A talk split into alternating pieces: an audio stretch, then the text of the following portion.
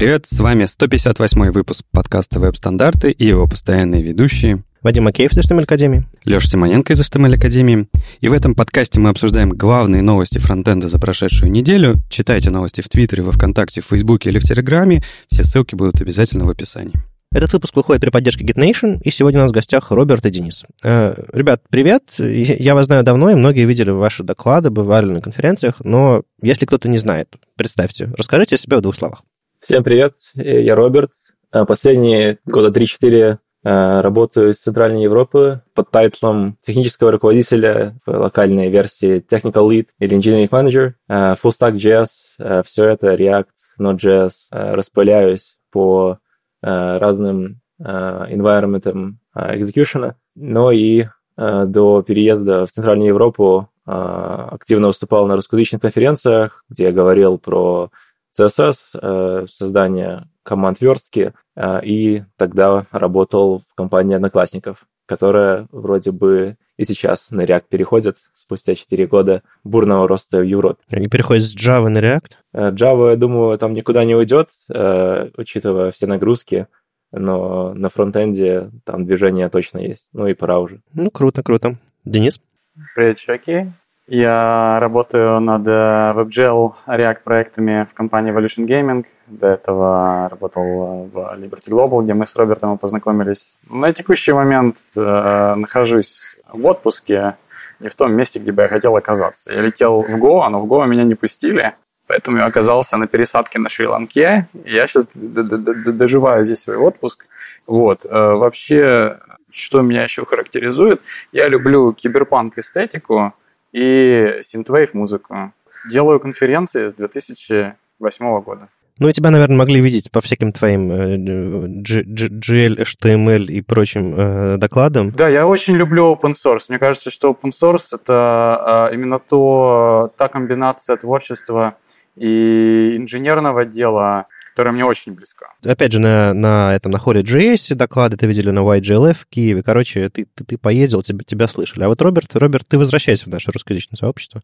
Мне кажется, это твои доклады э, было бы неплохо тебя сюда привести снова. У нас есть э, некоторые движения, о которых мы упомянем позже, что в теории смотивирует меня почаще делать визу в России, потому что ныне это является самым большим барьером. Раньше мне компания делала, теперь в Голландии, по крайней мере, мне приходилось ездить в другой город несколько раз, э, чтобы оформить все это.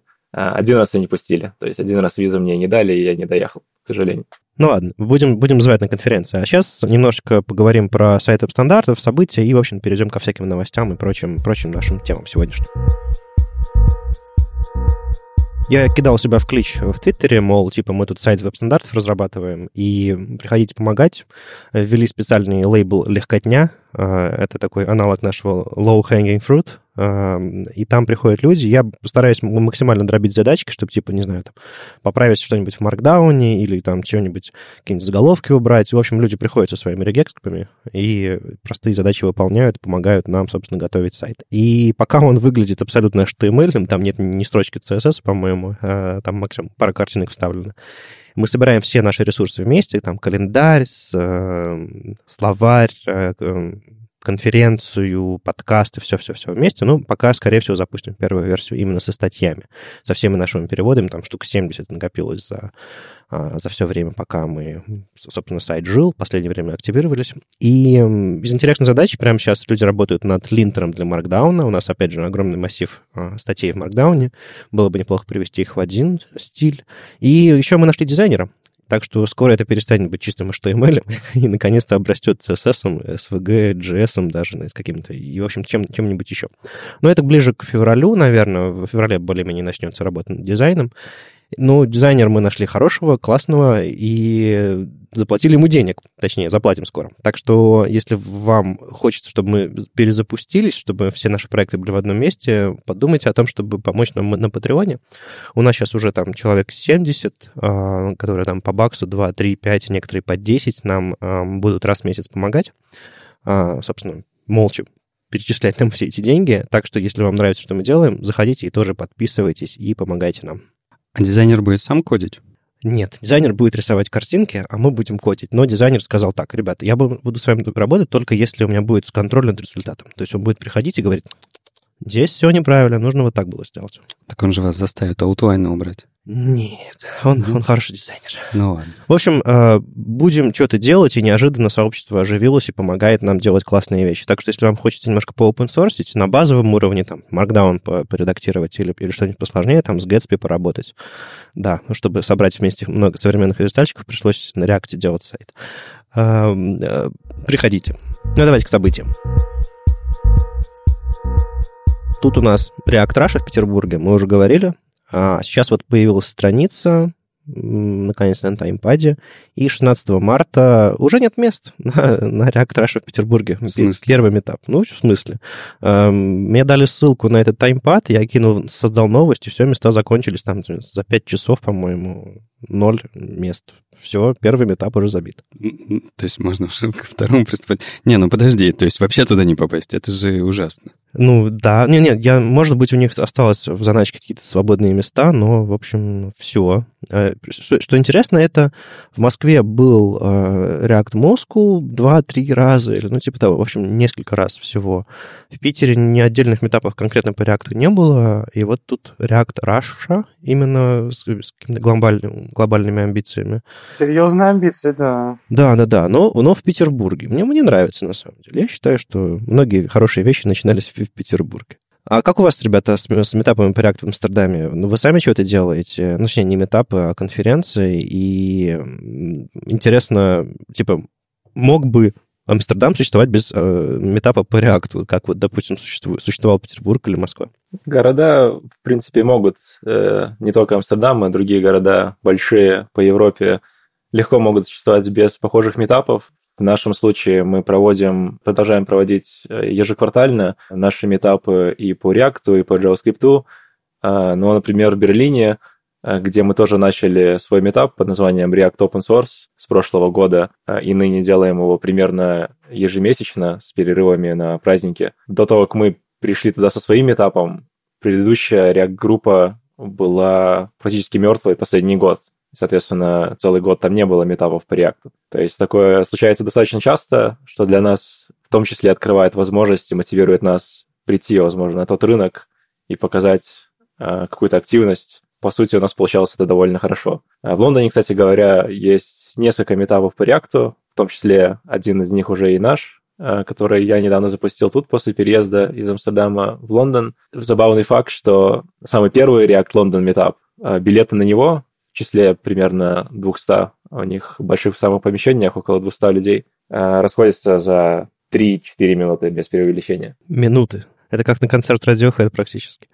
Нормально. А, ну, учитывая, как бы, как у нас, с каким хайпом расходится э, и ажиотажем э, на, на первый этап в Петербурге, который, как бы, ну, на котором даже программы особо не было, типа, там будет доклад от Яндекса и доклад, доклад от, от одноклассников, и все, никакой, никакой информации больше нет. И, ну, и как бы тут же люди расхватали. Ну, типа, ну, это как раньше на конференции Яндекса ходили. Ну, типа, Яндекс, наверное, что-то классное расскажет. Ну, вот. Ну, вот я знаю, что в России это, понятно дело, это бесплатный метап. Роберт, а ваши все метапы, они тоже же бесплатные, да? Или нет? Э, да, метапы у нас э, все бесплатные. В принципе, в основном по всей Европе метапы в большинстве своем бесплатные. Но некоторые экспериментируют, особенно учитывая, что на самой доминирующей платформе meetup.com есть возможность поставить цену, а, скажем, 10 евро за билет. Некоторые этим пользуются а, и довольно успешно. То есть... И людей это совсем не останавливает. Да, приходит по 150-200 человек. То есть в Берлине 150 людей подписываются. Ну, на самом деле, главная, мне кажется, проблема, она, чтобы платформа была адекватная, чтобы она позволяла легко там деньги собрать, легко вывести, еще еще, чтобы тебя никто за хвост не схватил за то, что ты там, не знаю, деньги зарабатываешь на этом всем. Чтобы это все, правда, было легко вывести и финансировать метав, не знаю, купить пиццу или там, не знаю, напитки или, или просто начать наклейки или, как, не знаю, привести какого-нибудь докладчика, скинуться. Э, когда деньги в самом деле э, легко собрать и перевести на какие-то нужные команды, это классно. Но, честно говоря, я глядя на всякие там таймпады, глядя на всякие такие штуки и на все эти платформы, у меня нет ощущения, что это правда, правда удобно и легко. Хотя, ну, да. Зачастую это не так просто. Очень важно, что собирается несколько другая аудитория. А, вот ты заметил, и мы сейчас услышали, что React Meetup, React Russia полностью забит за несколько минут. Сейчас стоит вопрос, сколько из этих людей действительно придут на мероприятие, сколько людей серьезно отнеслись к э, тому, что они хотят получить новые знания по реакту и а сколько из этих там 100-150 человек просто кликнули Э, по сути, лайк, потому что, ну, я слышал о реакте, я слышал, что на реакте люди зарабатывают деньги, давайте я нажму лайк и займу место. И в результате создается ситуация, когда из 100, там, 150 человек 30% просто не приходят. Во-первых, а во-вторых, а, половина, они просто люди, которые не очень серьезно относятся. Да, они даже пришли, но при этом они пришли в развалочку, пивка попить и так далее. Вот этот минимальный финансовый барьер, я думаю, что он может иметь смысл. А, мы особо не экспериментировали, но ну, видно, что, что много людей не приходят, видно, что какие-то люди приходят только там пиво бесплатно попить. А не без этого. Может быть, э, за подобными э, там двухдолларовыми билетами, может быть, за ними будущее. Ну, это нужно, конечно, все умело, умело делать. Эм, и у меня все-таки есть э, впечатление, что люди имеют право лениво прийти, попить пивка и послушать про технологии. В этом нет ничего плохого. В смысле, ну, есть... Если интересно слушать про технологии, если он придет. Я имею в виду, что есть какая-то определенная ценность э, именно в бесплатных метапах, где ты не думаешь, что типа это какая-то ты вкладываешь какие-то деньги или, или прям гарантируешь, обещаешь кому-то, что придешь. Ты просто выражаешь свой интерес, если есть, есть время, приходишь. Э, в этом тоже есть что-то. Ну, да, люди, конечно, могут этим злоупотреблять. Эм, тут еще один метап э, в Москве, WebGL метап Э, ребята из Moscow.js решили делать тематические метапы, и в Тинькове пройдет э, конкретно по WebGL. Там знакомые лица, ребята, которые обычно про такие вещи рассказывают, собственно, там Яндекс, кто там еще? Некая компания Align Technology, я про нее не слышал, и Тиньков, Александр Каратаев, довольно известный человек, который разработал Героя Меча и Магии, э, склонировал на, на Canvas вообще, честно говоря, метап Moscow Jazz WebGL выглядит настолько круто, что я даже э, подумал, может слетать в Москву на этот метап. Потому что WebGL-ных ивентов специализированных, их проходит не так много, и чувствуется сейчас определенный недостаток их, потому что индустрия уже сформировалась, и много людей работает, большое количество бизнеса вложили в WebGL, а профессиональная среда для нетворкинга она практически не создана. В мире, по сути, там есть одна конференция про, про WebGL, и то она называется косвенно там, Web, Web Graphics, что-то такое. Поэтому очень крутой метап. Если бы я свой отпуск уже не профукал, я бы, наверное, на него поехал в отпуск на WebGL, Moscow.js. Отлично у тебя отпуск, э, съездить на метап про, про WebGL послушать. Например, как у меня в прошлом году. Съездил по всем конференциям, по которым хотел. На самом деле мы дальше поговорим про всякие VR, и на, я думаю, на этой волне WebGL э, поднимется, и все будет, все будет хорошо. Minsk.js метап пятый в Минске пройдет 21 февраля. А, ребята тоже проводят метапы не ежемесячно. У них тоже закончились места, хотя метап только через месяц. Ну, может быть, они еще там приоткроют. Опять же, докладов нет, но, видимо, большая, большая востребованность. А, собственно, ребята Minsk.js, Minsk CSS делают собственно, свои метапы периодически, а где-то в районе осени делают Minsk CSS JS, CSS Minsk.js, да, и название чуть сложное, а, где все, все это вместе объединяют и CSS, и JS. А вы бывали на CSS и JS? Я был и даже выступал а, на конференции в позапрошлом году. Угу. На самом деле все время поражался минскому комьюнити и в какой-то степени завидовал э, размерам их метапов. Э, и последние движения с конференцией и шаги по развитию, которые они предпринимают, э, достойны такого серьезного среднеевропейского уровня, особенно со стилистикой, э, которая использует э, местную символику.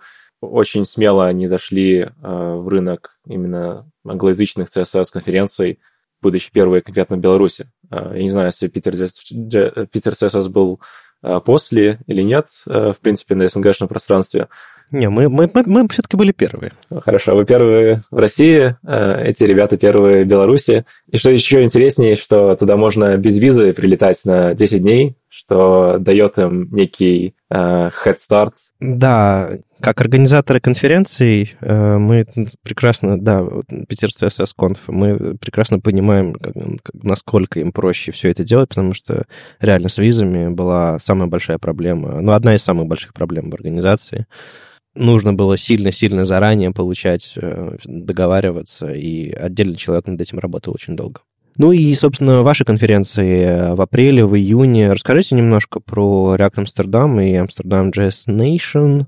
Ну, с React Амстердамом примерно понятно. Там, наверное, будет про React и про все пройдет в Амстердаме. Я правильно догадался, да? А вот почему, что такое JS Nation и что за этим всем стоит, расскажите, пожалуйста. Начнем по порядку. Я расскажу больше про React, а, ибо расписание докладов так получилось, что больше я там курирую, а, а Денис душой сильно ближе к а, JavaScript в его чистом виде без фреймворков. Собственно, React Amsterdam конференция будет проходить уже четвертый раз. Время летит достаточно быстро. Это до сих пор самая большая конференция по React. Это не маркетинговый слоган. На пространстве мировом около порядка на данный момент 20 конференций, но ни одна не переваливала за тысячу, что в нашем случае получилось в основном благодаря хорошему выбору помещения, которое очень комфортно э, вмещает в себя такое количество и позволяет собрать критическую массу а, контрибьюторов с большим именем, с больших компаний, с больших проектов, а, и собрать большую часть тусовки. То есть ты хочешь сказать, что все другие конференции могут собрать тысячи человек по реакту конференцию, просто у них э, не хватает места, куда всех э, вместить, или как? А, хотелось бы верить, что мы самые э, успешные, и только мы можем это делать, но uh-huh. по факту, конечно, другие конференции могли бы сделать то же самое, э, потому что, в принципе, вопрос помещения хорошего, профессионального, с э, достаточно разумной ценой найти так, такие помещения сложно. И мы с этим сталкивались и в других городах, в том числе и в Берлине, когда искали помещения. И я думаю, это основной барьер. Помимо этого, конечно, мы стараемся целенаправленно отличаться от других конференций, внеся не очень обычные доклады или разделы в программу. Мы также проводим а, React Open Source Awards, Э, некий Оскар для open source. Мы начали это делать в прошлом году, э, вышло очень успешно, и поэтому в этом обязательно продолжаем. И другая отличительная часть нашей программы — это after-party. Э, в нашем случае это не просто пиво и закуски после докладов.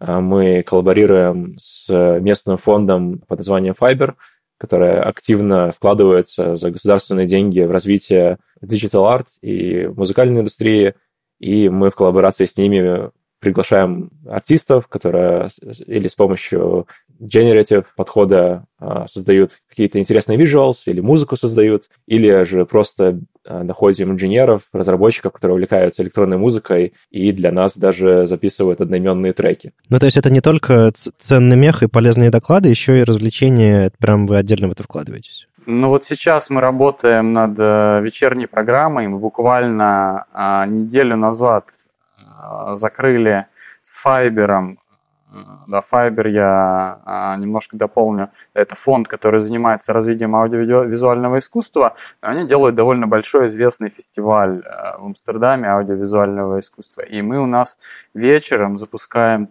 мини-фестиваль. Да, у нас там не, не 3000 человек рейв, но остается довольно много React-разработчиков, которые вечером а, общаются в контексте какого-то digital-арта и могу потизить, э, что там вечером будет. На текущий момент в драфте программы там будет очень крутое лазерное шоу. Оно, значит, не, не просто по глазам побить, там будет довольно серьезной смысловой нагрузкой, такой brain food э, лазерный. Будет э, интересный коннект э, мобилок участников во время вечерней программы, такая игровая социализация ну и, конечно, Алгарейв. Куда без Алгареева на уважающем себя фестивале аудиовизуального искусства. Круто. А, хорошо. Ты, в общем, продал, продал нам э, React Amsterdam, э, Роберт. Э, Денис, а расскажи про JS Nation. Зачем вам еще что-то, если уже, уже есть и React, и Rave в одном, на одной площадке? Ну вот в JS Nation мы работаем немножко в другом направлении. Там шире фокус. Это, естественно, конференция не о React. Эта конференция выросла на базе самого старого а, JavaScript-сообщества в Benelux, самого большого, которое нам по наследству передал товарищ э, Серджио, который уехал назад в Барселону к себе домой. Сейчас это самый по-прежнему большой, еще более уважаемый, еще более старый метапчик. По 200 человек собираются, для Амстердама довольно серьезная цифра в, в студенческом театре. Интересная веню на канале в Амстердаме. И это довольно большое активное сообщество. На базе этого сообщества строилась, построилась конференция. Сейчас э, мы работаем над тем, чтобы сделать ее чуть более глобальной. Это всегда интересно по-своему. Это э, челлендж сделать глобально интересную JavaScript конференцию. Э, начали мы конференцию это делать в зоопарке первый, первый edition, вот был метап, да, а потом мы такие, давайте сделаем конференцию. И мы арендовали зоопарк. Зверей-то оставили? Нет, мы поменялись мы спикеров посадили в клетки, а, и их кормить было нельзя до того, как он прочитает доклад. Нет, конечно, оставили, было очень круто, и на, на парте нас, нас оставили одних там, а, партия продолжалась до 9, насколько я помню, и мы были, после 6 мы были единственными посетителями зоопарка уже. До этого конференция проходила в библиотечном корпусе зоопарка, такое старое здание, старая библиотека. Вот. А потом мы пошли в ресторан в другой части, окруженный э, гепардами, и там вот было э, Final Drinks и спикеров, и участников. Вот, на, а, на, текущем, а, на текущий момент мы проводим в другом веню. Там зоопарк был э, совсем маленьким, там 300 человек помещалось. Сейчас мы проводим конференцию в бывшей церкви. Это первая в мире э, JavaScript точно в церкви бывшей. Заудеркерк в центре Амстердама. Это церковь, которую в свое время посещал Рембрандт. Там рядом стоит дом-музей Рембранта, э, это историческое место, историческое здание, но внутри оно э, отреставрировано, отреновировано под э, такой очень уютную, уютную смесь лофта и хай-тека. Ну, по сути, это лофт, который, на удивление, удачно лег в стиль конференции, в стиль оформления конференции. У нас все было всегда красное, и тут мы приходим в эту церковь, а там а, красные столы такие пластиковые, красивые, ну, пластиковые, не, не, не, не, как, не как в шалмане пластиковые, а красивые, правда, это такая хай-течная мебель. Ну, то есть мы официально признались, что JavaScript — это религия, да? Мы теперь перенесли ее в правильное здание.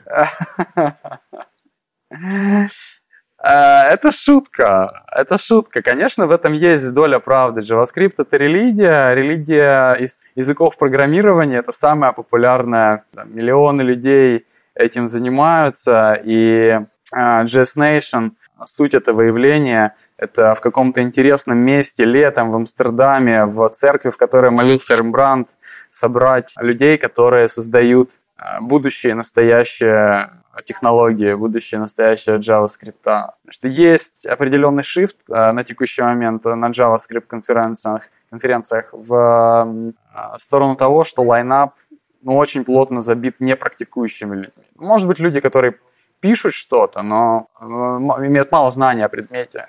И я сейчас э, смотрю по сторонам на другие индустрии, не на IT даже, да, там, на маркетинг и так далее. Я вижу, что многие индустрии этот этап уже прошли.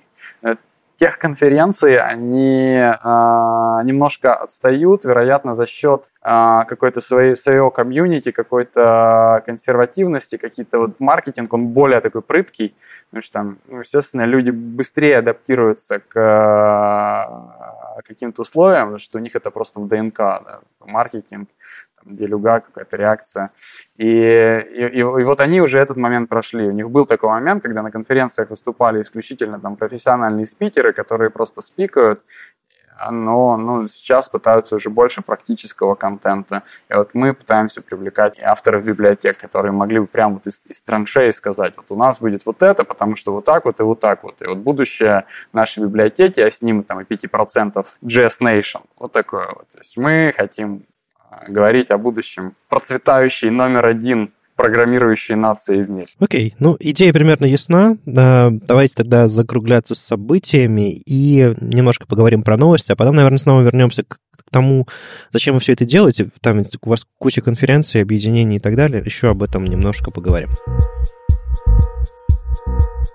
Таким типичным новостям, да, Вадим? Safari Technology Preview? Давненько мы про Safari не говорили. Точнее, я обычно говорил, что типа, о, у Safari новый релиз. Да, и там, наверное, Леша где-то радуется. И там, наверное, Леша где-то... Даже Леша не радуется, понимаешь? Потому что там новостей обычно типа, ну, мы э, пофиксили, мы добавили, мы исправили, и чё? Ну, вообще, в последнее время с Safari правда так, но, может быть, это как раз-таки говорит о том, что все злободневные проблемы пофиксили, и такое началось просто планомерное внедрение, там где-то что-то подправляют. Ну, в смысле, построили коммунизм, можно больше ничего не делать или что? Ну так, э, ну Chrome же тоже не делает каких-то инноваций в каждом релизе, да? Это что, в каждом релизе что-то прям... Ну ладно, ладно. В общем, что, что интересного? Я считаю, что одно из важных фич это то, что э, допилили возможность прерывать э, фетчи, ну, для Fetch API добавили возможность сделать э, аборт.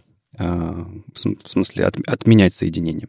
Это очень важная вещь, она при вообще при том, как спека возникла, Fetch API, и ее имплементировали все браузеры, это была одной из главных проблем, потому что а, нас же всех пушили а, в это новый API с XML HTTP request, где всегда была возможность а, отмены тех соединений, которые вы уже стартовали. И в Fetch это всегда было невозможно, и это являлось таким большим камнем преткновения.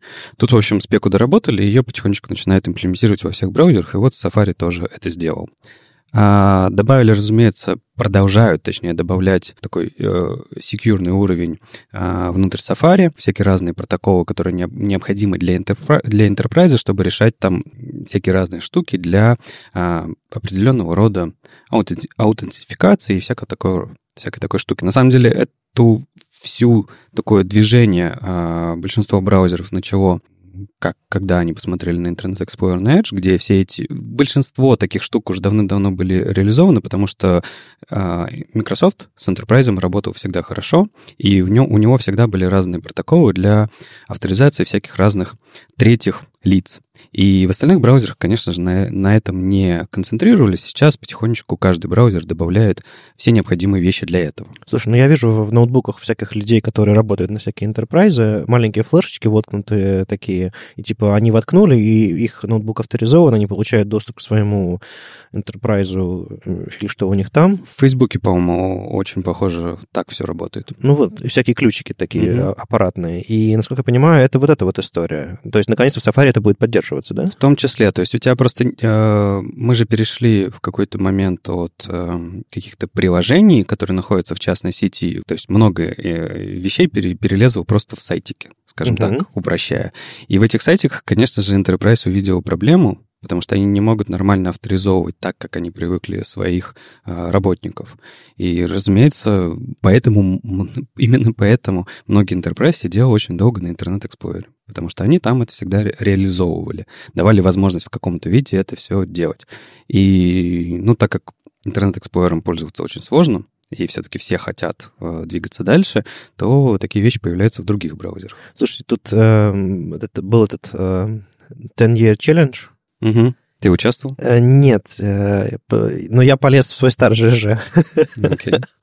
И году в 2009 я помню, что я в ЖЖ жаловался на то, что какой-то сайт, э, я сейчас точно не процитирую, говорит, что типа сайт предназначен для работы с Internet Explorer, и дальше капсом написано, пожалуйста, используйте браузер, установленный по умолчанию на вашей системе. Угу. И вот очень-очень крупными громкими буквами, прям прям жестко довольны разработчики прям писали, ну типа, ну, хва- ну хватит ерундой заниматься. А ты такой на маке сидишь и думаешь, М, подождите, ну что я должен использовать?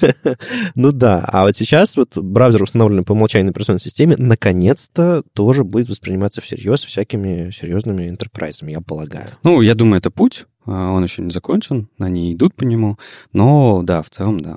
Ребята, просто из, из статистики, э, какие у вас там браузеры по умолчанию у каждого? Safari. А у меня Chrome. А, ну ничего, ничего. Не, за это не надо извиняться из-за да, того, что да, ты используешь Chrome. Это нормальный, А у нас, популярный кстати, браузер. довольно разнообразие. У нас раз- два Safari, Chrome и Firefox. Прям. Смотри, Safari победил. Черт, что, будешь делать? А, мне еще понравилась фичечка в, Safari, что они наконец-то внедрили синтаксис RGBA, вернее, RGB новый, который, по сути, является еще без запятых. Да, то есть вы можете... Там он очень гибкий, вы можете написать и в, значениях от 1 до э, 256 55. А если просто добавить символ процента к этому, это будет проценты. Ну, то есть, не знаю, 128, 128, 128, средний серый, или 50%, 50%, 50% будет то же самое. Ну, ты мне лучше скажи, э, вот я помню, как мы это обсуждали э, давно, когда это в Хроме только внедряли, либо когда об этом вообще были новости, что хотят поменять спеку. Uh-huh. А, способы использовать это уже прямо сейчас, э, имея в виду старые браузеры, нашли? Потому что мы ведь, помнишь, говорили, что эм, оно конфликтует, и у тебя... То есть, по идее, если браузер не прочитает это CSS правило, то он, он должен перейти ниже, но ведь он прочитает это CSS правило, у него просто там не будет запятой, но он попытается взять это полным значением. То есть кто-то вообще изучал этот вопрос, исследовал? Не, не, по-моему, оно как раз, э, если значение немножко неправильное, он говорит, что какое-то дурацкое свойство переходит к следующему, угу. вернее, переходит дальше. Если до этого написано было в старом формате, все нормально. То есть это проверили? Да, это можно, это можно фалбэчить, насколько угу. я знаю. То есть есть всякие пост-CSS, понятное дело, плагины, которые позволяют новым синтаксисе писать. И прикол еще в том, что вам не нужно выбирать функцию там RGB или RGBA. Вы можете написать RGB, а потом, если захотите сделать прозрачность, написать слэшек, и там написать ваше значение в прозрачности в, обычной дроби, там типа 0,5, то есть 50%. То есть молодцы, классно. Насколько я знаю, в Chrome это уже внедрено, в Firefox уже внедрено, вот Safari это уже догоняет. Ну и если вам хочется анимировать или прокидывать э, какие-нибудь э, штуки в градиентах, можно там уже теперь использовать калк э, для расчета э, этих стопов в градиентах. Это тоже очень хорошо. А ты так перечислил сейчас список браузеров и э, намеренно не упомянул Edge?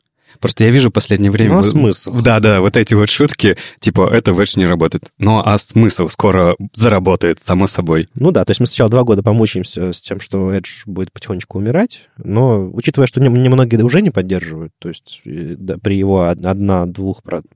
Некоторые не начинали. Некоторые не начинали, да. Ну, в общем грустно, радостно, по-разному. Ну, а, в общем, да, много всего еще поправили там в инспекторы, чуть-чуть JavaScript улучшили, сервис Worker, WebAPI. В общем, обычный релиз, самое интересное, наверное, мы затронули. Ну, еще немножко Visual Viewport API. А, такая штука, которая позволяет а, вот эту вот всю магию, когда браузер а, мобильный пытается вписать страницу во Viewport, каким-то образом а, и ее получать от нее данные, как это все работает. То есть не просто рассчитывая, врубаясь там косвенно изменяя, измеряя размеры элементов, а получать конкретный доступ к Windows Visual Viewport и, собственно, добавлять там всякие обработчики событий или получать какие-то значения оттуда. Есть такой API, а Safari его теперь тоже поддерживает, но учитывая, что вообще Safari Viewport изобрел как, как понятие, то хорошо, что они наконец-то отдают какие-то данные или позволяют к нему э, цепляться, подписываться. Это тоже, в общем-то, хороший API.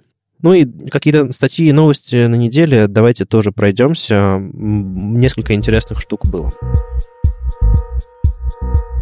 У нас появился новый перевод. А, Татьяна Фокина нам перевела а, статью Скотта Ахары. А, там на стыке доступности и немножко про Safari. Опять же, плавно переходим. Дело в том, что я на всех лекциях по доступности, в своих докладах рассказываю обычно, что если у нас типа есть список, то скринридер скажет список, 5 пунктов и начнет по, конкретному, по конкретному пункту прочитывать данные, если вы по ним идете.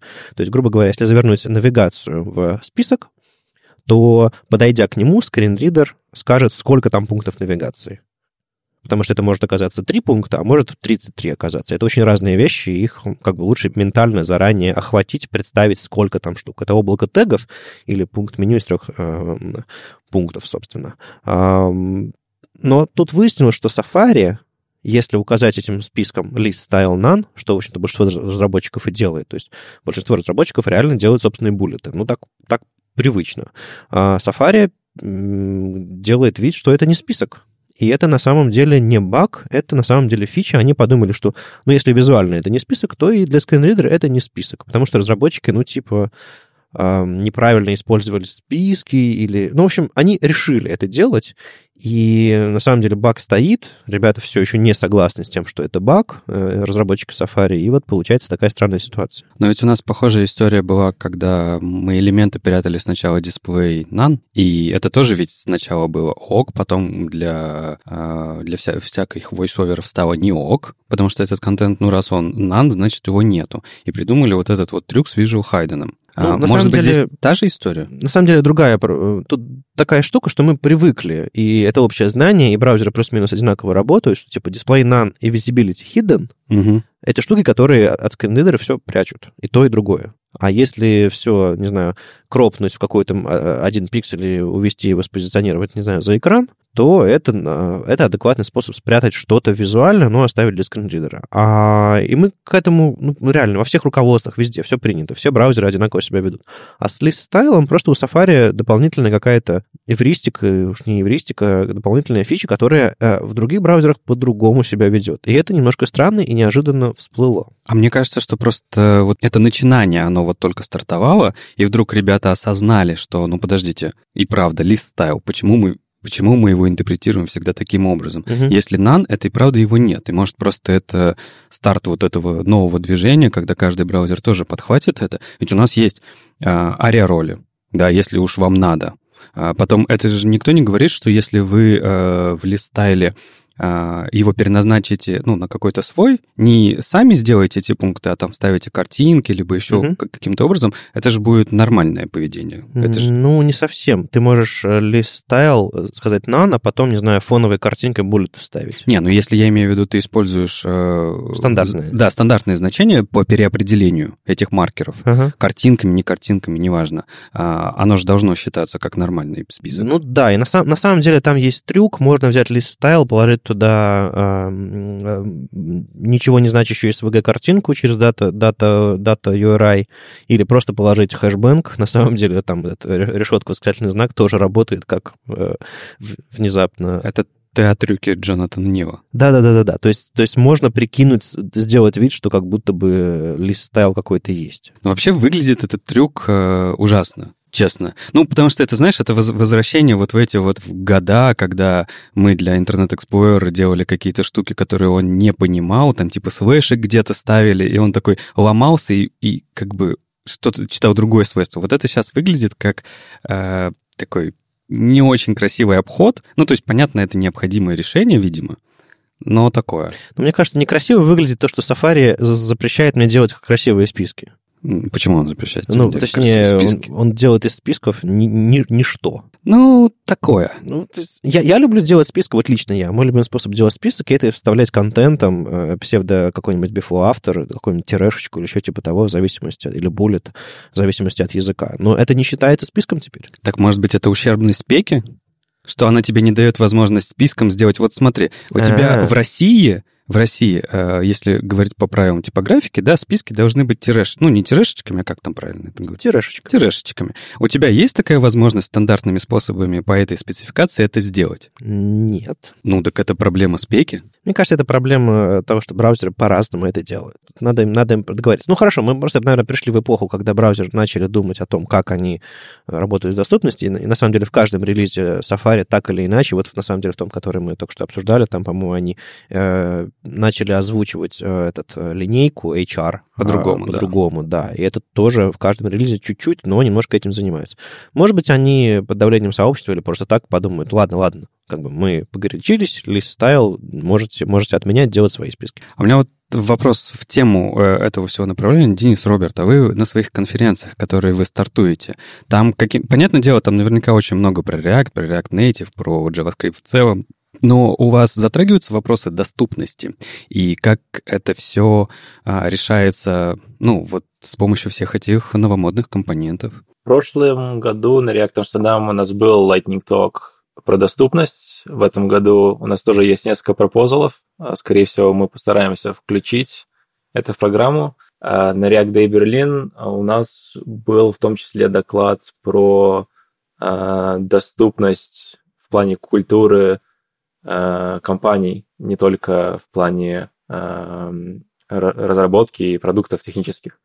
Э, мы пытаемся разнообразить линейку докладов, чтобы покрыть разные темы, в том числе социально значимые, хотя бы выдавая возможность представить Lightning Talk на менее популярные темы, к сожалению, в сообществе, но чтобы хотя бы представители эксперты в этой области были, с которыми можно поговорить, поймать в перерывах и углубиться. Ну, ну, а то есть ты считаешь, что вот такого какого-то а, заказа от сообщества на такого рода докладов, на такого рода доклады, он есть, но он очень маленький, и вы как-то пушите это, как вот ты сам сказал, социально значимую задачу? А, доля интереса в этом, конечно, меньше, а, чем а, на более популярные темы. Так было все время, так все время будет. Но я вижу тренды особенно с сообществом, которое растет профессионально и в том числе просто растет в возрасте, люди начинают задумываться о большем количестве, о большем количестве вещей, не только об UX, а в том числе о доступности, в том числе любой другой социальной значимости. То есть я вижу тренд роста внимания к этим темам и он, безусловно, положительный. Но он будет еще очень долго достигать э, мейнстрима. Ну, на самом деле, очень приятно, что конференции, э, есть конференции, которые не просто собирают голосование, какие темы людям нравятся, и в следующий раз делают э, программы только по этим темам, а у которых есть собственный взгляд на то, о чем хорошо было бы поговорить сообществу или с, с сообществом.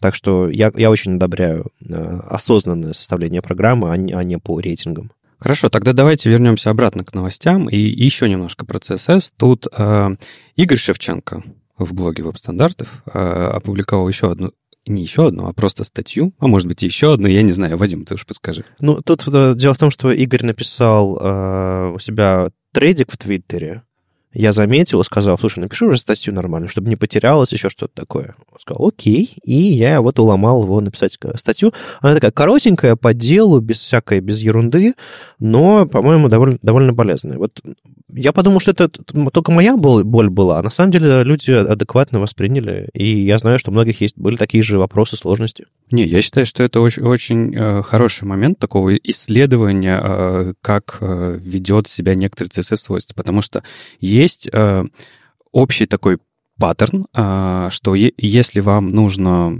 ну вот если мы разделяем представление от э, визуального его отображения HTML CSS, то мы всегда пытаемся перекладывать какой-то текст макетов а, в нормальном читаемом виде в HTML, то есть э, все там все начинается с заглавной буквы, и мы идем прописными буквами, там, ну, в общем, как обычно. Но дизайн иногда требует от нас э, кричащих заголовков, все апперкейсом, либо еще, либо наоборот, э, все э, нижним кейсом, ловеркейсом. И, э, иногда та... просто стиль такой. Да, иногда стиль такой. И э, смысл всегда был в том, что в HTML мы хотели делать э, нормальный текст, а визуально отображать его так, как задумывалось в дизайне. Поэтому э, всегда для этого использовалось свойство CSS э, transform, и мы там либо все поднимали, либо все опускали. И как всегда раньше действовали браузеры. Если вы копируете такой текст, то вы получаете тот контент, который у вас был в HTML, в структуре. Ну, то есть вроде как логично. Но сейчас оказалось так, что э, некоторые браузеры поменяли свое по, э, поведение по умолчанию и э, копировали не тот не то содержание, которое у вас э, э лежит в HTML, а то визуальное отображение, которое видит человек в браузере. То есть если он видит в браузере текст апперкейсом, он и копируя этот текст, получает его апперкейсом. И Тут такой большой вопрос. Это бага, это не бага. Более того, э, браузеры сейчас прямо действуют по-разному. Ну, на самом деле, я всегда лично бесился, э, как человек, который регулярно что-то копирует из текстов в интернете, ну, как, по-моему, как все мы, а, а я периодически копирую для новостей что-то, то есть я захожу в статью, копирую имя автора, копирую название статьи, и регулярно я такой, опять опять, ну, кто-то что-то капсом написал, заголовок э, оформил красиво у себя на сайте. Мне приходилось идти в текстовый редактор, а, нажимать на комбинацию клавиш, чтобы сделать поменьше, потом буковки там еще подправлять, и только потом идти в, в текстовый редактор и обратно вставлять этот текст. Или я открывал исходник, э, искал в исходнике, ну, там, не знаю, веб-инспектор, копировал оттуда и, и так далее, и так далее. То есть э, это реально была моя сложность. Получить тот самый текст, который не, не то, что был на странице, а который адекватен для воспроизведения без оформления. То есть исходный текст получить. Я знаю, что многие люди э, настолько ленятся, что они сразу набирают текст капсом.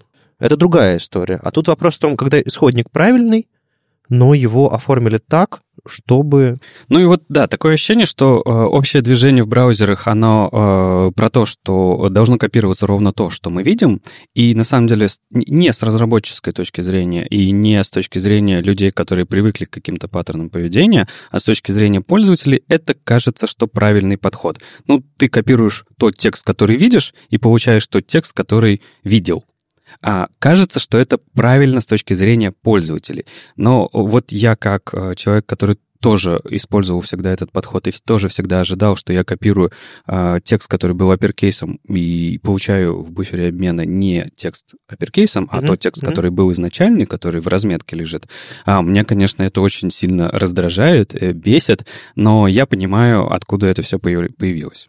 Ну, на самом деле, мне кажется, есть э, аргумент, против которого ну, очень сложно возражать мы... Есть два представления текста. Есть plain текст, а есть rich текст. И на самом деле да, горячие клавиши есть в операционных системах, чтобы, э, скопировав э, rich текст, вставить plain текст. Допустим, там, не знаю, в Chrome работает, э, ну, я про Mac говорю, Command-Shift-V, в Safari Command-Option-Shift-V, чтобы вставить из rich текста plain текст в правильный контекст, куда ты вставляешь, грубо говоря. Так вот, цвет, размер шрифта и Э, регистр шрифта — это оформление. Если я оставляю plain текст, оформление должно уходить всегда.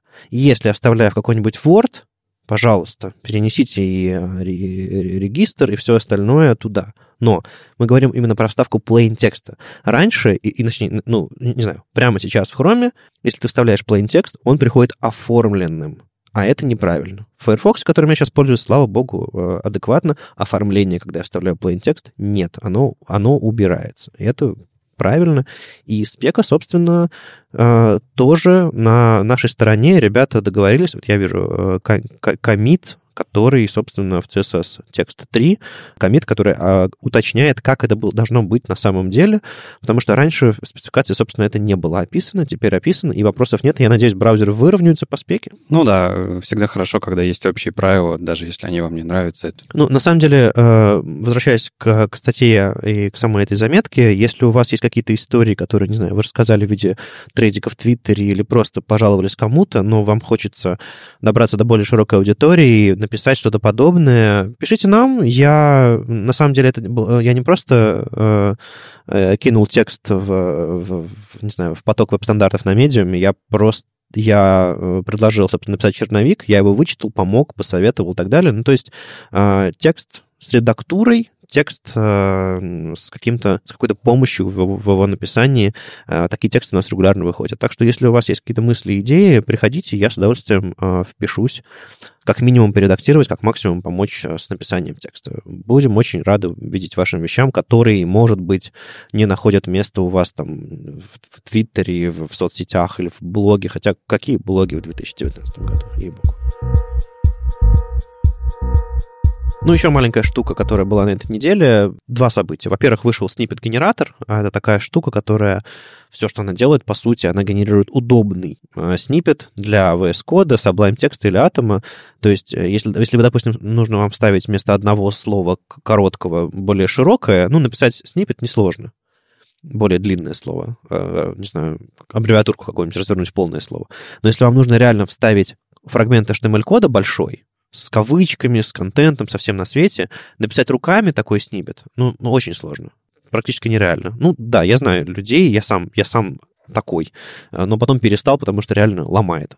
А, а тут как раз генератор. Вы можете написать описание, триггер ваш, который, собственно, будет разворачиваться после нажатия клавиши Tab, ваш снипет, и, собственно, некто Павел, э, гр, польская фамилия, извините, сможет э, сгенерировать вам снипет для VS Code, Sublime текста и Atom. А чем это еще примечательно? Тем, что... Вторая новость. Тем, что я второй день уже пользуюсь VS Code как своим основным редактором. Впечатление очень странное. Я не уверен, что мне нравится, но я продолжаю. А во что тебя сподвигло? Это все-таки то, что гик у тебя освободился на диске? После того, как ты удалил атом? Нет, я атом не удалил. Я иногда заглядываю, мы, мы вместе плачем. Нет, я, я имею в виду, что я пробую периодически новые редакторы и пытаюсь понять, как бы оно, не оно. И это э, вот полет два дня на VS Code, самый длительный. И, знаете, я с самого начала что сделал? Я сказал, я не буду переделывать горячие клавиши, не буду ставить пэкэдж какой-нибудь, который делает их как в Sublime, как в Atom или, как, не знаю, в TextMate, прости господи. Я приму то, что в нем по умолчанию, и посмотрим, что получится. Пока норм. И э, система э, стейджинга, комита и пуша и всего остального в нем пока мне больше нравится, чем в Атоме. Э, я, я ее довольно быстро подхватил. Дифы удобнее, и как-то все как-то реально. И то, что весь интерфейс уменьшается и увеличивается, когда ты нажимаешь Command плюс, Command минус, потому что он весь как будто текстовый, тоже очень нравится, потому что я периодически переключаюсь с ноутбука на внешний экран, и мне каждый раз вместо того, чтобы думать, идти в настройки, менять размер шрифта, я просто нажимаю Command плюс, Command минус, и все масштабируется а, единовременно. Вот это прям классная фича. Но в целом я себя пока чувствую, как, не знаю, человек, который всю жизнь, не знаю, ходил пешком, а теперь учится летать или плавать, и как бы типа, господи, как это, зачем? Но, но какие-то фичечки нравятся. А, ребят, Денис, Роберт, вы-то какими редакторами пользуетесь? Я довольно олдскульно э, к этому научился относиться и по-прежнему использую WebStorm. Э, и, честно говоря, даже настройки WebStorm и не открывал, и плагины новые не устанавливал последние несколько лет. Но у меня есть оправдание, я на более чем 50% менеджер в последнее время, поэтому мне можно. Я считаю, что не нужно оправдываться. Зачем? WebStorm нормальная штука. Денис, а, а ты чем пользуешься у себя там? Так, сейчас дай подумаю, а, какое же у меня будет оправдание том, что я пользуюсь веб-штормом. Я тоже пользуюсь веб-штормом, я на него подсел а, порядка 10 лет назад, и еще на IntelliJ IDEO. Привычка ее изжить тяжело, даже если я слышу какие-то хорошие штуки про VS Code, ну, она такое, ну, вроде бы неплохо, но... Но, но выглядит как подделка какая-то, да? Вот есть такое ощущение. Когда я работаю с WebStorm, у меня есть ощущение какого-то серьезного инструмента, что это не шуточки. Особенно, когда в белом э, цветовом, э, цветовой э, схеме, вот, да, я, я разрабатываю код, я занимаюсь инжинирингом. Вот это вот все, да, похоже вот на, на, какую-то, на какую-то работу серьезную. А в VS Code ну, то есть серьезный редактор для серьезных разработчиков. Да, да. Не, ну в смысле, как ты можешь заниматься инфраструктурой в какой-то поделке? Тем более от Microsoft, да? да. Еще скажи. Нет, на самом деле, и э, шутки в сторону, но я не вижу, за что нужно извиняться э, из-за того, что вы используете WebStorm.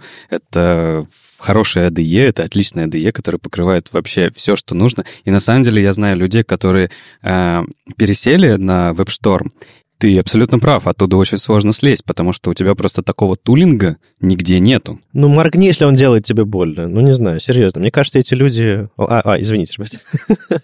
Кстати говоря, из-за Microsoft скоро не нужно будет извиняться. Э, недавно в Твиттере попался, попался опрос, в каких из больших компаниях люди хотят больше всего работать. Э, Google, Microsoft, э, Facebook, еще какие-то были. И сюрприз-сюрприз, 50% в сторону Microsoft. Ну, видимо, после того, после того, что они делают после последнее время, новые технологии, новые всякие поглощения, новые open source, они становятся все симпатичнее. Я знаю, что тут просто еще есть параллельное движение, что Google становится менее симпатичным, потому что это уже не такая а, корпорация, а, не, не добра, а такая, знаешь, типа все, все, все дозволенности, такое свободное там и так далее. Это, это все меньше инженерный стартап и все больше да, корпорация. Это большая обычная компания с кучей своих бизнес-процессов и бизнес-целей. Ну и кроме того, мы видим, что экосистема немножко разбилась. Есть нативные приложения, где Google уже лидирующие позиции не занимает, поэтому если раньше был исключительно веб, я у нас и веб-подкаст, но нужно реально смотреть на вещи. Люди пользуются сейчас приложениями в такой же мере, поэтому немножко... Кто, кто пустил его к нам, к нам в эфир? Я не понимаю. А я не знаю, мне написали, сказали прийти, говори, что хочешь. Я говорю. Правильно. У нас же демократия в стране. Слушайте, ну вот вы говорите, что... Вот Роберт говорит, что он типа настройки особо не трогал, не трогал. Вот Денис там 10 лет э, в WebStorm. А, я знаю, что в WebStorm, чтобы написать снипет, нужно знать Java. Это правда? И насколько вы готовы написать вот прямо сейчас снипет, который развернет что-то ваше кастомное а, конкретно? Это неправда. Снипеты писались очень простом синтаксисе в виде шаблона с а-ля handlebars, насколько я помню, и мы даже в команде э, коллаборативно в Одноклассниках делали набор э, сниппетов, включающий в себя стандартные компоненты. Это сейчас немного смешно вспоминать. До прихода React и нормальной компонентной структуры обходились вот э, такими методами. Ну, наверное, я перепутал. Там, скорее всего, для того, чтобы плагин написать, нужно, нужно знать Java, а обычно для VS Code или, там, допустим, для Atom это JavaScript. Ну, хоть понятное дело, что там с каким-то э, API э, характерным для редактора, но, тем не менее, синтаксис немножко другой, и все чуть-чуть попроще. Как часто ты пишешь плагин для редактора? В плагинах WebStorm однозначно проигрывает. Э, в основном по этой причине, Вадим, который ты назвал. Поэтому новичкам я бы, честно говоря, тоже советовал бы тот же VS Code за счет того, что там очень э, быстро подхватываются тренды, э, поддержка новых инструментов, как Prettier, они приходят все время первым делом туда. И для новичков особенно, которым Э, не нужен еще такой огромный э, мощный станок, э, серьезный, профессионально подтормаживающий. Им лучше быть на острие и быть с тем, наравне с тем, что они слышат вокруг себя, как только входят в индустрию. Ну, ты сейчас прозвучало немножко, какой, сынок, не кури, эта дрянь всю жизнь мне испортила. Да не, нормально прозвучало. Ну, хорошо. Я имею в виду, что, возможно, я допускаю, и я думаю, вы тоже допускаете, что возможен такой же уровень профессионализма и эффективности и в текстовых редакторах, не только в IDE. И мне кажется, VS Code нам это демонстрирует, потому что я знаю очень многих людей, которые перелезли с WebStorm на VS Code, типа, а, а он очень много и сам умеет, типа всякие интели, интели штучки. Я однозначно соглашусь, но при одной оговорке, что а, меньше всего проблем с гитом а, я замечал у людей, кто пользуется WebStorm. Просто замечание. Ну, может, может быть, может быть просто, может просто а, они настолько суровые и взрослые, что у них, у них не только с, с WebStorm проблем нет, у них еще с гитом проблемы, вообще в жизни все хорошо. Ну, с гитом может быть и не быть проблемы и вообще без IDE, то есть как бы тут мы... Да, Давайте да, не да, выдумывать. Да. Есть же люди, которые Vim, Vim пользуются, и ничего, успешно разрабатывают. да. А, в общем, с редакторами понятно, у всех, у всех свои любимые фломастеры. Просто мне кажется, когда инструментарий простой, сниппеты простые, плагины пишутся на том же языке, который, на котором, собственно, вы пишете проекты в этом редакторе, оно все ближе, и не просто так появились и стали популярны редакторы, написанные на веб-технологиях, потому что их проще расширять, разрабатывать, и наше вот это фронтендерское сообщество, оно, конечно, для себя выбирает редакторы, которые попроще.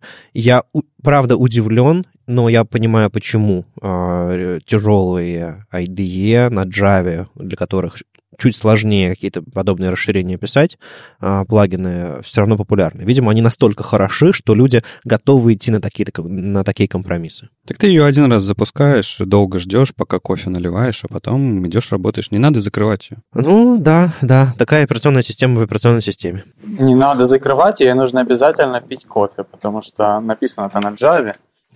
Чай пить, конечно. Да, кстати говоря, может, в этом проблема.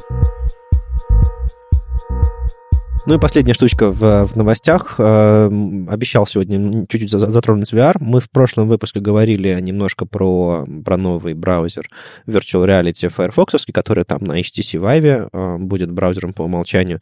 Немножко шутили про Google Glass, и вообще я запускал его и пробовал, насколько удобно пользоваться им сейчас. У меня до интернета не получилось добраться в этот раз, потому что, по-моему, только 2,4 э, ГГц поддерживает сеть, а у меня дома 5, 5 гигагерцовая, поэтому поэтому... Общем, Только? Да. А, так что... Ну, у меня, точнее, есть бэкап на 2.4, но я до нее, до нее сложно добраться. Короче, VR в браузере Firefox там начинает какие-то очень интересные вещи делать. Они, собственно, запустили а, серию видео, а, ну, финальную, финальную серию видео, 7 штук. А, собственно, а, Джош Мариначи рассказывает там просто, что это такое в интро-видео, а дальше а, с помощью веб-VR и всяких, а, всяких э, штуковин, а, инструментов, которые в Firefox в частности есть, а, делает сцену, делает там а, какую-то поздравительную открыточку. Ну, в общем, довольно интересно. Такой старт из 7-5, там, 50-минутных э, видео, а, мне кажется, очень-очень неплохо.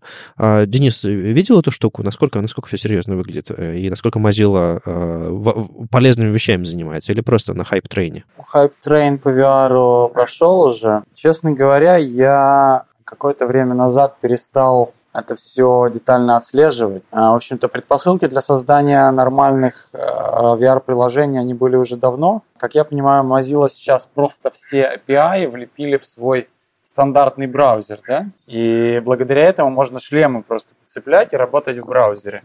Ну, скажем так, революции целом не произошло никакой. Все это можно было там в фонгапе, например, делать и раньше насколько а, это исправляет experience в вебе.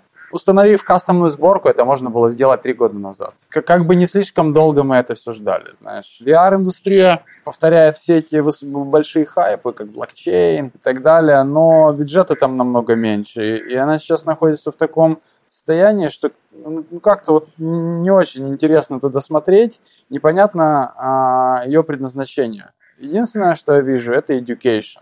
Но тут возникает другая проблема. Я вот говорил до этого про э, WebGL, и что нет профессиональной среды, нет конференций, но вместе с этим нет еще очень много чего. Там нет лучших практик, нет инструментов. И создавать э, сейчас контент на WebGL достаточно тяжело. Э, мы в, в Evolution Gaming э, вкладываем очень большие деньги для того, чтобы преодолеть эти сложности. Ну, тут у компании есть бизнес-кейс, Э, довольно денежной и мотивация. Собственно, это и моя мотивация там работать, потому что решаются нетривиальные задачи для. Но таких компаний раз-два и общался. Соответственно, очень мало экспертизы. Если сравнивать с той же Unity платформой, ну там все на порядок, ну на два порядка. На два порядка легче, на два порядка эффективнее. А представить, что сейчас кто-то войдет в веб и на WebGL сделает классную educational платформу для детей, где дети будут пищать от радости, хлопать в ладоши, очень слабо верится. Это потребует миллионных э, вложений, откуда возьмутся э, деньги назад, не, не совсем понятно. Все-таки мы живем в э, реальном мире. Сначала должен произойти рост э, тулзов. Сначала WebGL комьюнити должно создать достойные тулзы, с помощью которых это можно создавать. Сейчас тулза одна, это A-Frame. При этом назвать его профессиональным инструментом очень тяжело. A-Frame это для каких-то драфтов. А помните, был такой Word Art? Был Microsoft Word, а был Word Art, а можно было надписи дугой сгибать и градиентом заливать. Uh-huh. Вот э, A-Frame и Unity, там, или там iFrame и какой-то WebGL движок, это примерно вот iFrame, это на уровне WordArt. Да, ты можешь изогнуть текст, да, ты можешь поставить объект в 3D-пространство, ты можешь поставить источники света, но, но это не, не, не Photoshop, где ты можешь действительно сделать а, фотореалистичный эффект, а, и это все хорошо проработать. Там есть какие-то а, возможности для того, чтобы на уровень ниже подключиться. Все равно тулзы еще развиваться и развиваться. Вот когда прыгнет WebGL, когда создастся вокруг него сообщество и инструментарий, тогда и контент в вебе VR будет актуален. Ну, ну, справедливости стоит сказать, что этот A-Frame тоже Mozilla, собственно, и разрабатывала, как такой декларативный, более простой способ создавать какие-то штуки. А, и сейчас они своим браузером занимаются. Но у меня про браузеры конкретный вопрос. Насколько востребована эта штука, или они просто играют на опережение? Ну, видишь, э, почему я говорил про софт, потому что его просто нету. А, ну, ну, есть браузер, а для чего ты его будешь использовать? Какая твоя мотивация иметь этот браузер, подключать к нему шлем? Я не вижу на текущий момент большого количества кейсов. А, я думаю, что они просто продолжают свою линию. Вот они запустили проект, они эту линию гнут. Вероятно, ну, они посчитали, что это имеет смысл. Сказать, что у этого есть большое настоящее, и что в настоящий момент это как-то интересно, либо можно использовать. Ну нет, потому что контент профессионально создавать довольно тяжело. А одевать шлем ради э, плохого контента, честно говоря, не очень приятно.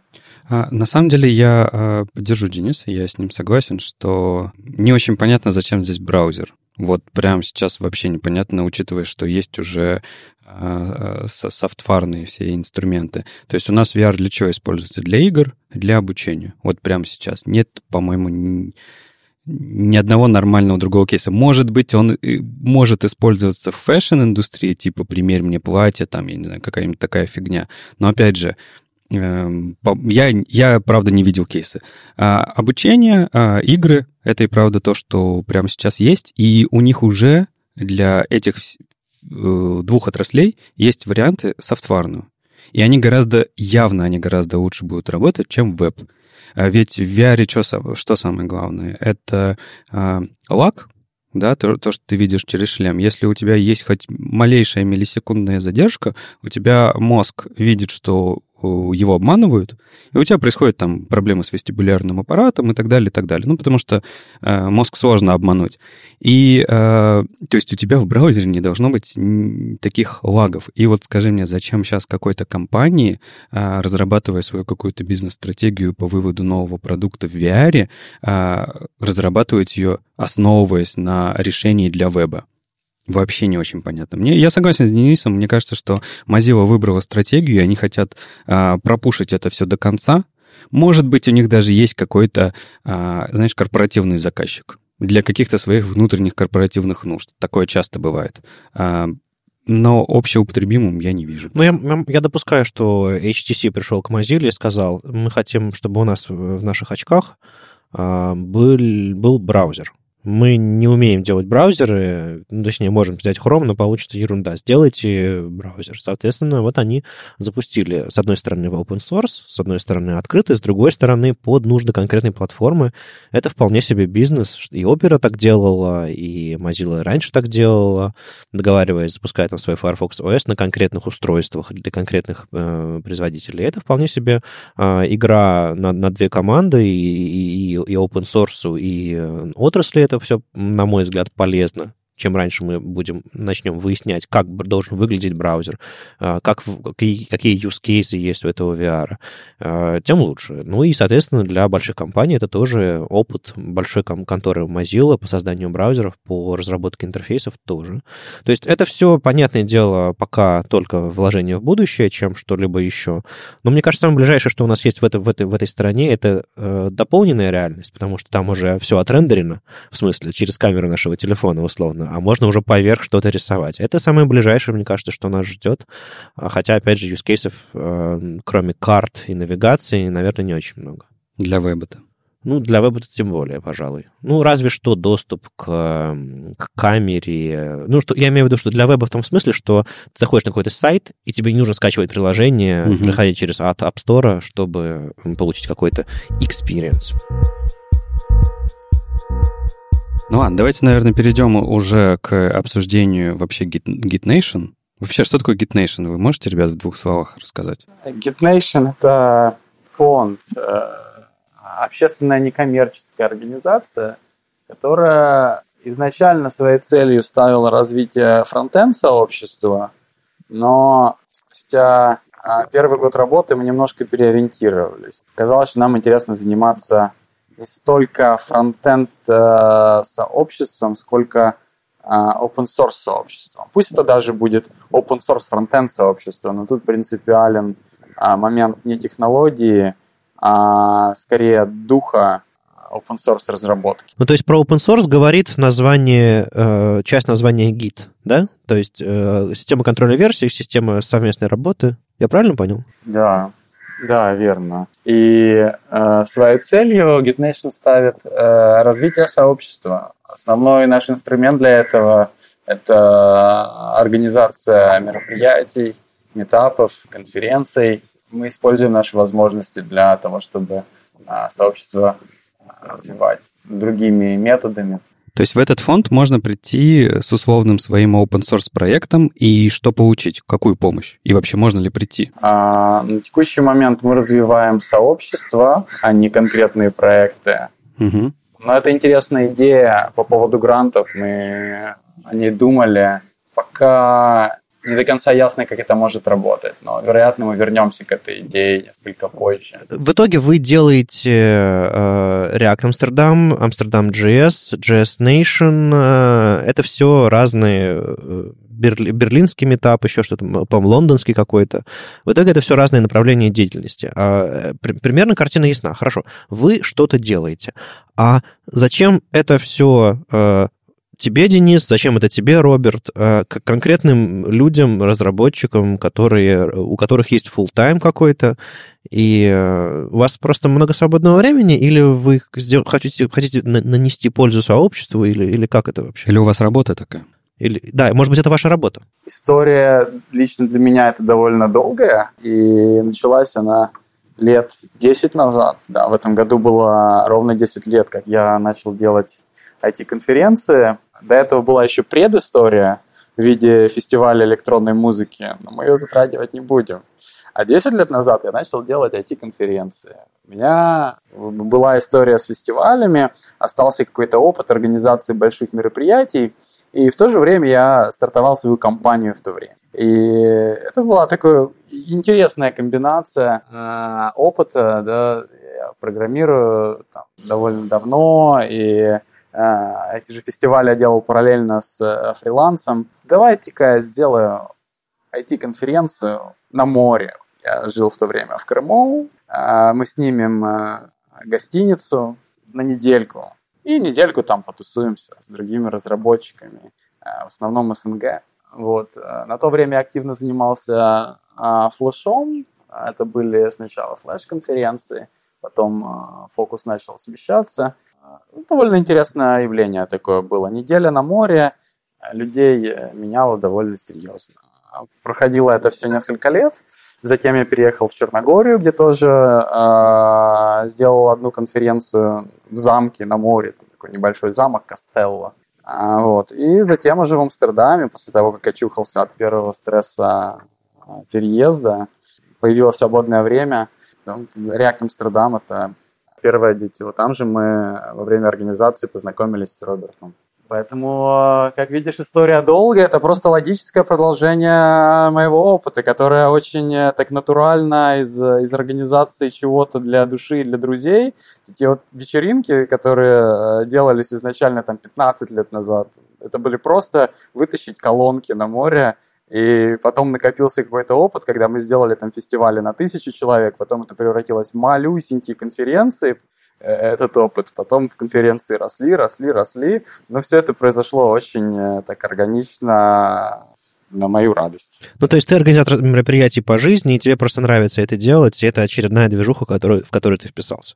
Верно. Окей, Роберт, а у тебя какие, какая мотивация прямо сейчас? Э, ты тоже то, круглосуточный тусовщик или, или у тебя? Моя история другая, она вплотную связана с мотивацией к переезду э, из э, тогда э, из Латвии и, скажем так, в то же время из русскоязычного сообщества в англоязычное. Э, переезжал я с целью приблизиться к тем людям, которых я читал в Твиттере, приблизиться к активности, к open source проектам, к свежим идеям. И э, было немного небольшое разочарование, когда, добравшись до Амстердама, я понял, что э, местные метапы не такие хорошие, и можно сделать лучше, и в какой-то степени те же метапы в Минске и в Москве были больше, интересней, э, и просто э, из соображений Э, если нет окружения, за которым я ехал с целью, то можно построить его самим. Ну и вышло так, что начало это получаться довольно успешно с первых попыток, и понеслось. В итоге это стало э, большим хобби, которое приносит довольно много интересного разнообразного опыта. Э, в том числе мы не могли бы это делать только своими усилиями. Мы собрали команду людей, которые работают Э, практически до э, full time, чтобы мы могли позволять себе больше курировать, нежели чем выполнять непосредственно всю ручную работу. И для нас это интересные челленджи. Мы с каждым годом ставим новые цели, чтобы это не становилось рутиной.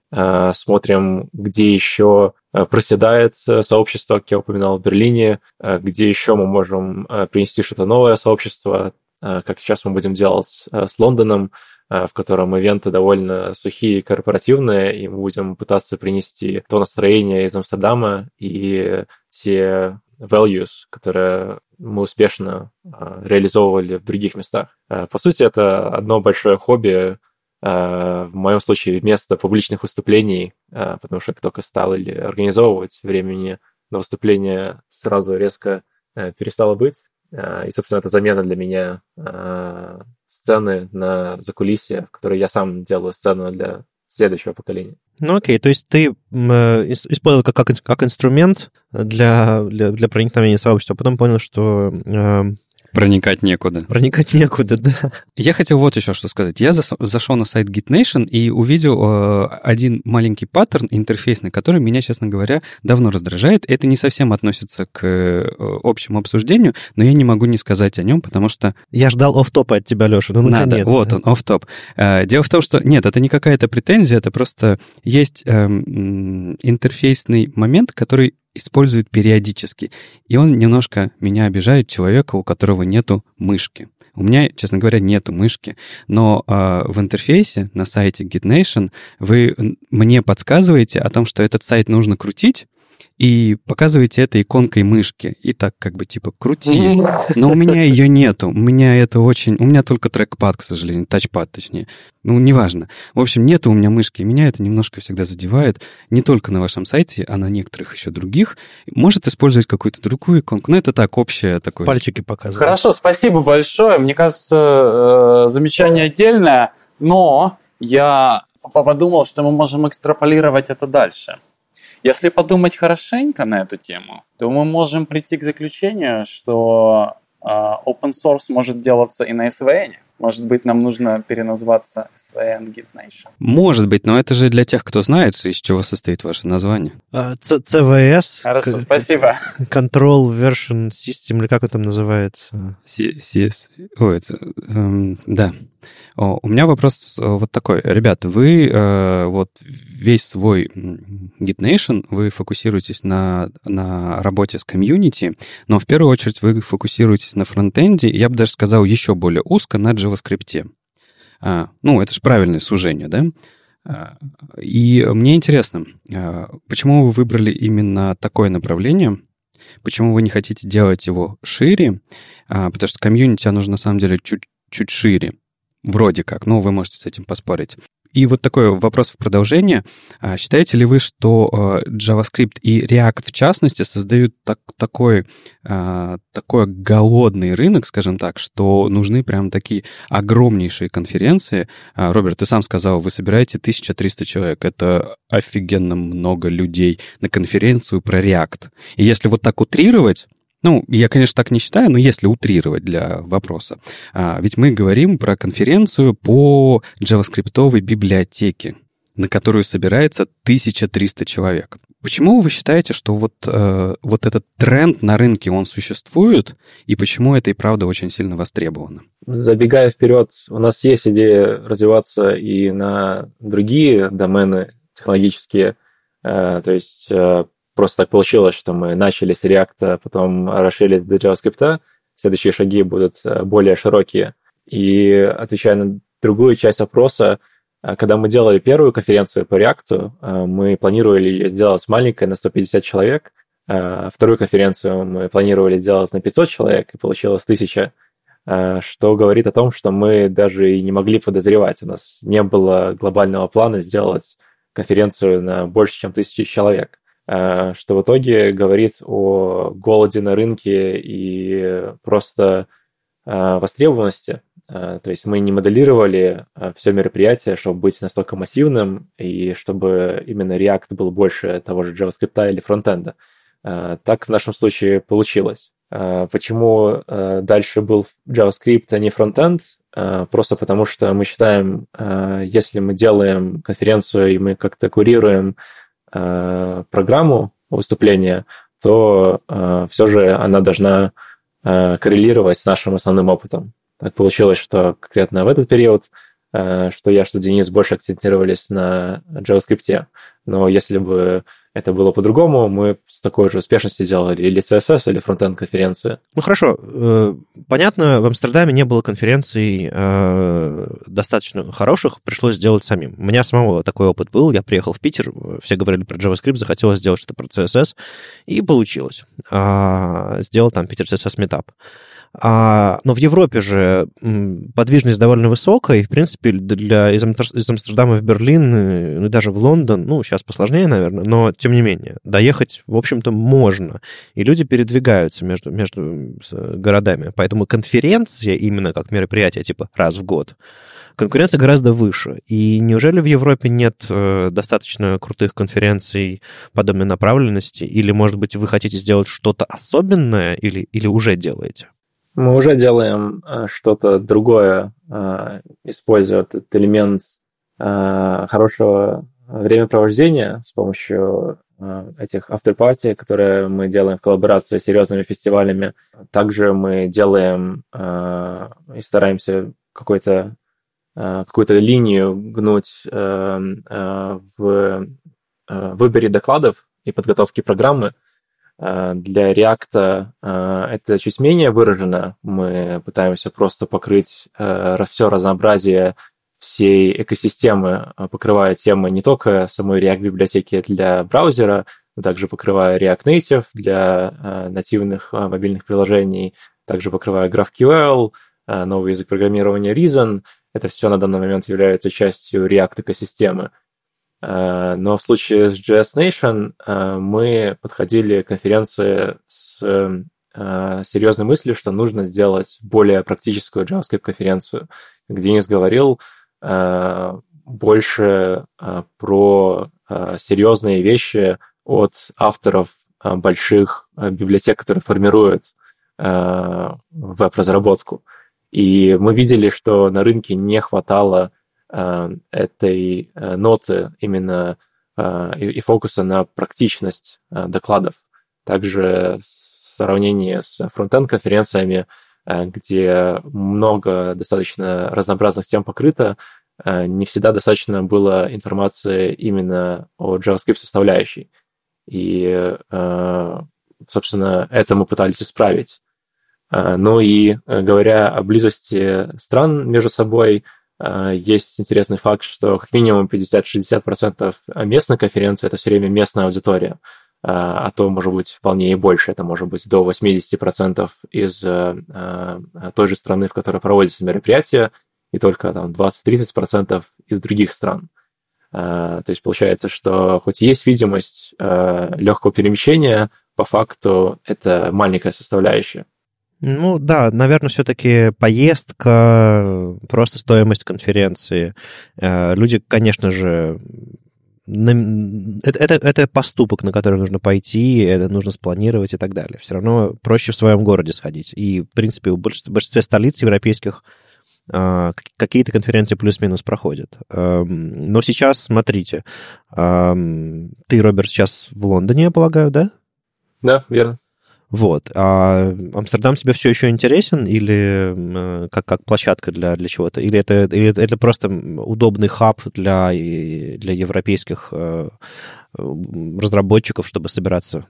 Амстердам интересен прежде всего в моем случае, потому что у нас там уже есть метапы, в которые мы вложились душой, и я периодически приезжаю в Амстердам как маленький бизнес-трип на один-два дня, чтобы сугубо открыть наш метап э, и встретиться с тем комьюнити, которое мы долго строили. Э, мы не собираемся его перестанавливать, тем более, что Денис по-прежнему остается там. Мы, напротив, собираемся оставить то, что там было, и развивать новые места. Но в плане какого конкретного интереса вокруг Амстердама сказать, наверное, сложно. Мы... Есть подозрение, что он будет продолжать расти. Э, там однозначно интересный э, набор э, людей, который постоянно растет, потому что оформить визу рабочую в Амстердам очень легко.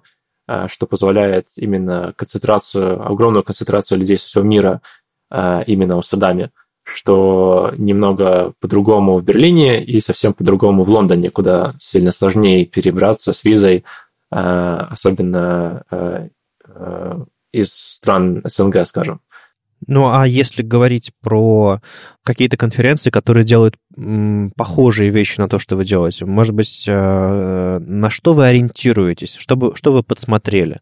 Ну, допустим, э, я э, в мае еду на CSS.js Conf в Берлин, потому что я считаю, что они делают, они самые крутые по многим характеристикам, не только потому, что там, типа, интересная программа, а потому что они вкладываются а, в поддержку сообщества, они вкладываются, они, у них принципиально некоммерческое, и это тоже э, очень интересный а, отпечаток накладывает на то, что они делают. Они очень много вкладываются, опять же, в искусство, э, вот это вот все в, в часть э, развлекательно творческую вокруг конференции. Опять же, у них там эти все интро-видео классные, и, опять же, площадки у них классные. Они дорогущие, но номер один в моем рейтинге. А, может быть, я думаю, вы, может быть, ориентируетесь на них. Но кто еще, кто... А, или у вас исключительно свои идеи, и все, все, все плохо, нужно сделать по-своему. Вот ваш взгляд на э, европейские конференции, а, какие у вас есть конкуренты, и какие, с чем вы вдохновлялись? А, мы, безусловно, во многом ориентируемся на другие конференции, в том числе на JazzConf EU в основном, потому что, мне кажется, он самый успешный из всей э, семьи, из всей франшизы, э, чем является JazzConf. Э, мы с каждым годом старались перенять все больше практик от них, как и в плане работы с другими артистами. Мы также ведем diversity sponsorship – и в этом э, году нам удалось получить GitHub как э, большого э, спонсора, что позволило нам еще больше расширить пул бесплатных билетов. Помимо JazzConf есть, конечно, и много других интересных идей других конференций. Мы также посматривали на Nordic Jazz и то, какую атмосферу они пытаются создать, и Jazz Heroes с их фокусом на открытость, э, на самом деле, даже более... Э, они, им удается сделать больше прозрачности, чем JSConf, э, хоть они намного и меньше, но у них тоже много хороших идей есть. Но не могу сказать, что мы очень активно конкурируем с всеми этими конференциями. Места хватает, в принципе, для всех. Есть разные ниши, мы пытаемся занять нишу, которая в том числе ближе нам по душе, потому что мы это делаем как хобби, и, соответственно, это должно оставаться чем-то э, близким к нашим ценностям. И нет такого, что все конференции э, стремятся стать чем-то чем похожим. Темы разные, ценности разные, размеры разные в том числе, ну и ниши, подходы к докладам – Э, интересная линия тоже у Smashing Conf, они тоже экспериментируют активно с форматом докладов, например, там у них есть формат конференции без слайдов, э, что тоже что-то новенькое для индустрии и дает, э, задает другой взгляд и подход к обучению и презентации информации. Денис, а какой у тебя взгляд на всякие эти медийные и развлекательные и творческие штуки на конференциях? Вот э, я первый раз увидел как раз на JS-конфе э, вот эти вот, вот это вот прекрасное интро, где они там... То есть у меня, у меня до сих пор там спустя три года, по-моему, в голове вот это вот JavaScript, Java, JavaScript, more than just a language, э, играет эта штука. То есть она прям засела в голову как ну, застряла на всю жизнь, мне кажется. Что, что такого вы планируете сделать, и зачем это все нужно? И, может быть, э, какие-нибудь примеры хорошие у тебя есть на, на памяти? Ну, а, мы довольно много говорили про программу React Амстердама развлекательную, которая делается в сотрудничестве при кураторстве э, известного фестиваля. И там процесс кураторства, он проходит так сверху вниз, да, то есть это, по сути, профессионально составленная программа, как, как я уже говорил, мини-версия большого фестиваля современных искусств и музыки. А для Jazz Nation там а, немножко другой формат работы, более демократичный. Там мы идем снизу вверх. Во-первых, там идет call for artists, И мы в первую очередь работаем с э, западноевропейскими сообществами. Это Processing.js, если ты слышал, такое WebGL сообщество.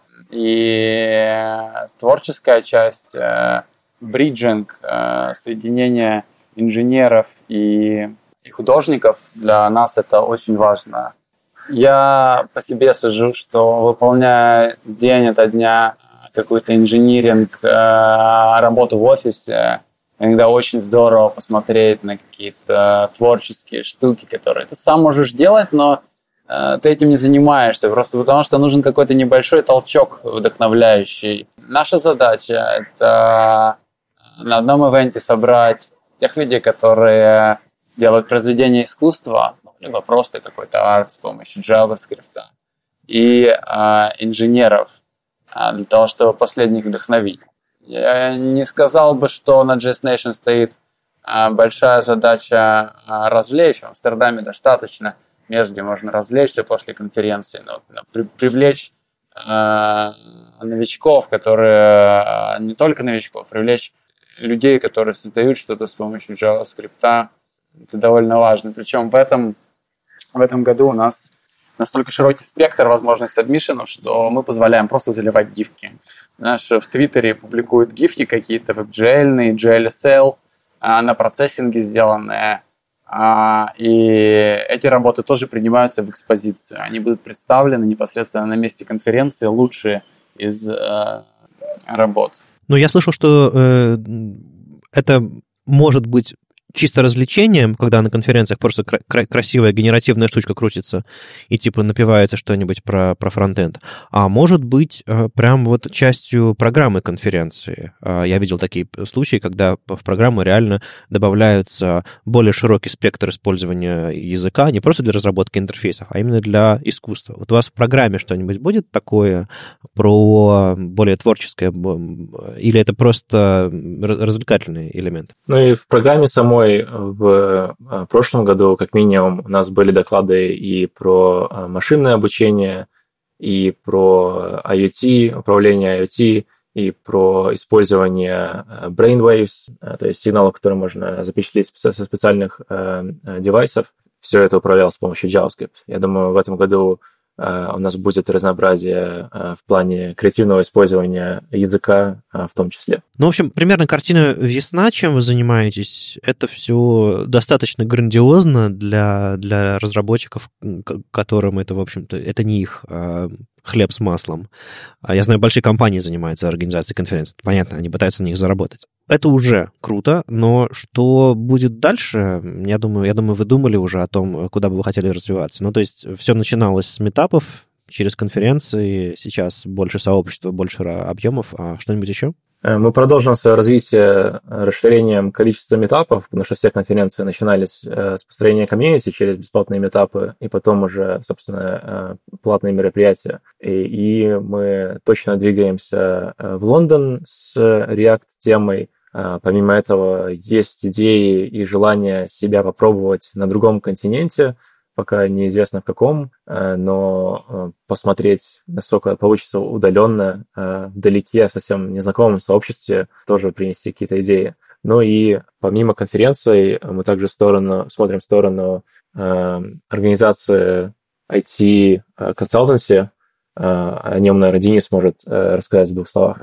Я уже упоминал, что однажды я пытался организовать компанию, но я сделал очень большую ошибку. Я тогда не понимал, зачем я это делаю, и компания была а, организована в основном для того, чтобы зарабатывать деньги. Сейчас мы хотим создать консалтанси, которая бы а, не только выполняла задачи, поставленные, критические задачи, поставленные клиентами, но также бы занималась open source. И у людей была бы свобода и возможность заниматься open source, читать доклады на конференциях, а мы бы могли этому поспособствовать.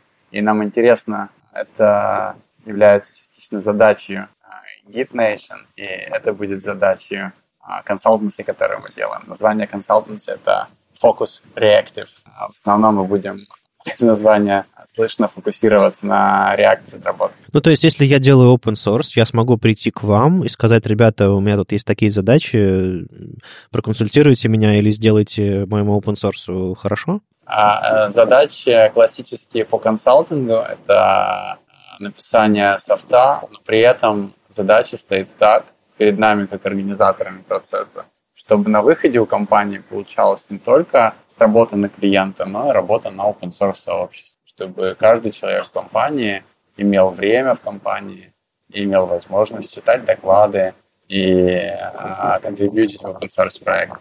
Окей. Okay.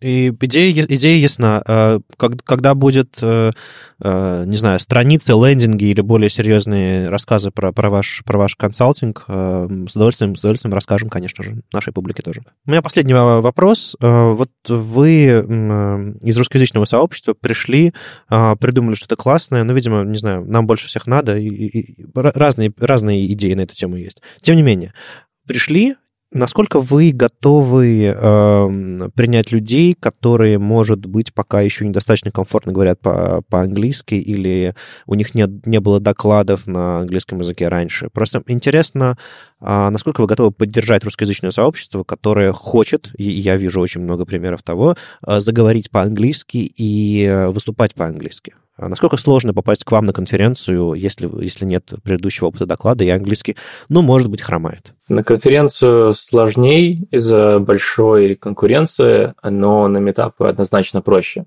А, в том числе у нас были прецеденты, когда Денис Измайлов приезжал и выступал на React-конференции, а, будучи не с перфектным английским, но в Амстerdаме а, на самом деле все проще, потому что а, страна не англоязычная, в принципе, то есть а, даже местные голландцы, хоть они очень хорошо английский знают, но порой они говорят тоже с ошибками, задумываются и очень лояльно относятся к неперфектному произношению. То есть на метапах мы очень приветливы, у нас были претенденты, Э, на конференциях. В принципе, у нас место есть. Э, мы стараемся разобрать э, слоты выступления таким образом, чтобы можно было разного уровня спикеров поставить на сцену.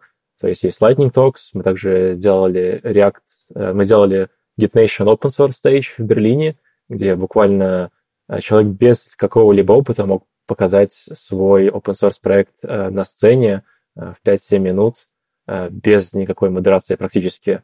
Совершенно. Мы только проверяли, что это точно open source проект, а не э, что-то коммерческое и не про хайринг. Ну, я могу с этим согласиться. Я свой первый доклад для международной публики сделал на Front Trends в Варшаве, потому что там была секция Lightning токов, э, куда меня почему-то взяли, я там про BEM рассказал. Ну, то есть это было настолько давно.